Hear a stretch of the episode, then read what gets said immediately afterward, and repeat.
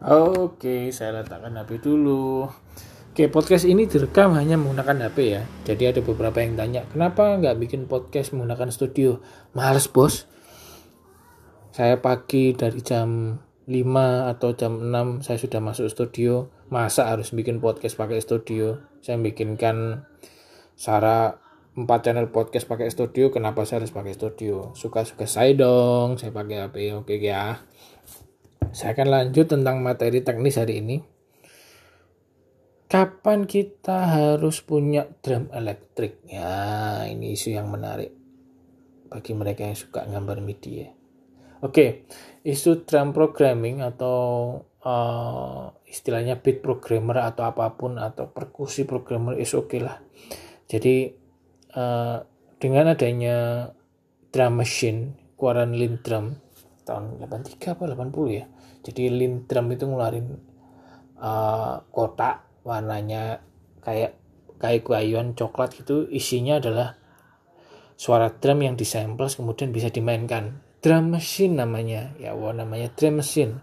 Lindrum kemudian ada dari pabrikan Roland uh, seri TR 808 606 906 uh, yang sampai sekarang masih dipakai samplesnya untuk electronic music dan kayak tidak pernah punah itu si Roland 808 909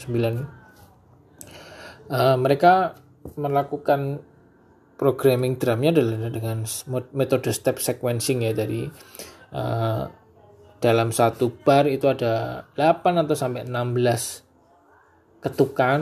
Kemudian kalian bisa isi ketukan pertama drum itu biasanya kick kemudian ketukan ketiga snare jadi duk tak duk tak duk tak kayak gitu. Kemudian kalau ketukannya empat per empat satu satu tiga eh, satu tiga uh, berapa lima enam terus hi hat jadi duk cik cak cik duk cik cik cik ya kayak gitu gitu itulah. Jadi itu bisa dikerjakan dengan step sequencer atau kalau sudah tahu media editor di Cubase atau pertama kali saya gambar drum tuh pakai sonar tahun 2000 berapa ya kerja sama Mas Bum Bum uh, saya dulu ikut orang uh, diajari programming drum sama teman saya Gilbert. Uh, dia sekarang nyanyi dengan arah band dan kemarin sempat masuk ke beberapa soundtrack film terkenal Selamat Gilbert itu tahun 2006 atau 2007 awal gitu loh. Jadi saya programming drum full itu di situ. Sebelumnya saya pakai drum machine karena saya pemain keyboard dan saya tidak memiliki kemampuan untuk drawing atau memprogram drum menggunakan komputer. Jadi saya loop bass atau pakai step sequencernya di keyboard. Uh, ketika saya punya studio sendiri tahun 2000 uh, yang yang sudah disewakan orang ya bukan yang di kos-kosan 2010 akhirnya saya mulai beli uh, drum elektrik uh, pada saat itu beli sama pacarku sekarang istriku kita ngangkat dari toko. Uh, alat musik beli drum elektrik uh, murah sih harganya. Sekitar 3,2 atau 3,3 gitu loh kemudian kita beli kapan saya harus beli atau investasi drum elektrik? Yang pada saat itu dicibir banyak orang karena masih ngetren pakai drum analog. Atau drum asli ya kalau sekarang kita ngomong. Ketika saya kesulitan untuk memprogram drum dengan pattern yang uh, mungkin yang tidak terlalu elektronik gitu. Jadi kayaknya saya harus main deh langsung. Entah permasalahannya setelah itu kita main pattern uh, drum kemudian di kuantes itu urusan nanti tapi saya harus main live langsung kemudian saya rekam saya ketemu data MIDI-nya karena di drum elektrik pada saat itu sudah menggunakan USB jadi saya tidak perlu pakai kabel tradisional MIDI yang 5 din itu. Kemudian saya ngerekam uh, saya kuantes di Pro Tools oke jadi hasilnya seperti itu. Jadi ketika saya beli drum elektrik itu saya sudah tahu betul kebutuhan saya untuk programming drum seperti apa gitu karena saya harus main. Kemudian studio pada saat itu sempat ada kelihat uh, band-bandnya naik lagi ya sekitar tahun 2011-2012 tuh. Kalau saya harus gambar drum itu kan mau makan waktu banyak banget. Untuk satu lagu aja bisa satu jam sendiri gitu loh. Kalau drummer uh, drummernya sendiri tidak rapi. Akhirnya ya udahlah rekaman lah sesukamu. Saya suruh drumnya seperti itu ke drummernya nanti saya rapikan ya itu ternyata jauh lebih cepat oke kalau pekerjaan jauh lebih cepat nanti si klien juga enak kan bayarnya terlalu mahal gitu jadi kira-kira dua alasan ini yang menjadikan saya harus berinvestasi atau beli drum elektrik pada saat itu. Dan drum elektrik ini sebenarnya dari sisi investasinya itu menyenangkan karena banyak yang mau nyewa sebenarnya. Nyewa drum elektrik itu lebih menguntungkan daripada ditaruh di studio. Tapi saya sendiri tidak pernah menyewakan karena saya nggak suka menyewakan alat ya. Saya suka menyewakan alat itu untuk produksi saja, bukan untuk disewa rental keluar dari studio gitu. Makanya sorry maaf untuk teman-teman yang mau pinjam ke saya pada saat itu wah saya tidak kasih nih karena konsep saya punya alat ini kan ini ini ini kan investasi untuk studio dan tidak saya desain untuk keluar dari studio jadi rata-rata alat-alat saya itu tidak pernah keluar dari studio jadi memang didesain di dalam studio kamu make datang ke sini silahkan make dengan aturan penggunaan seperti ini kalau paham ya udah silahkan pakai seperti itu jadi itu adalah beberapa sebab saya harus beli drum elektrik. Eh, beberapa tahun terakhir ini drum elektrik itu ternyata nganggur gitu loh.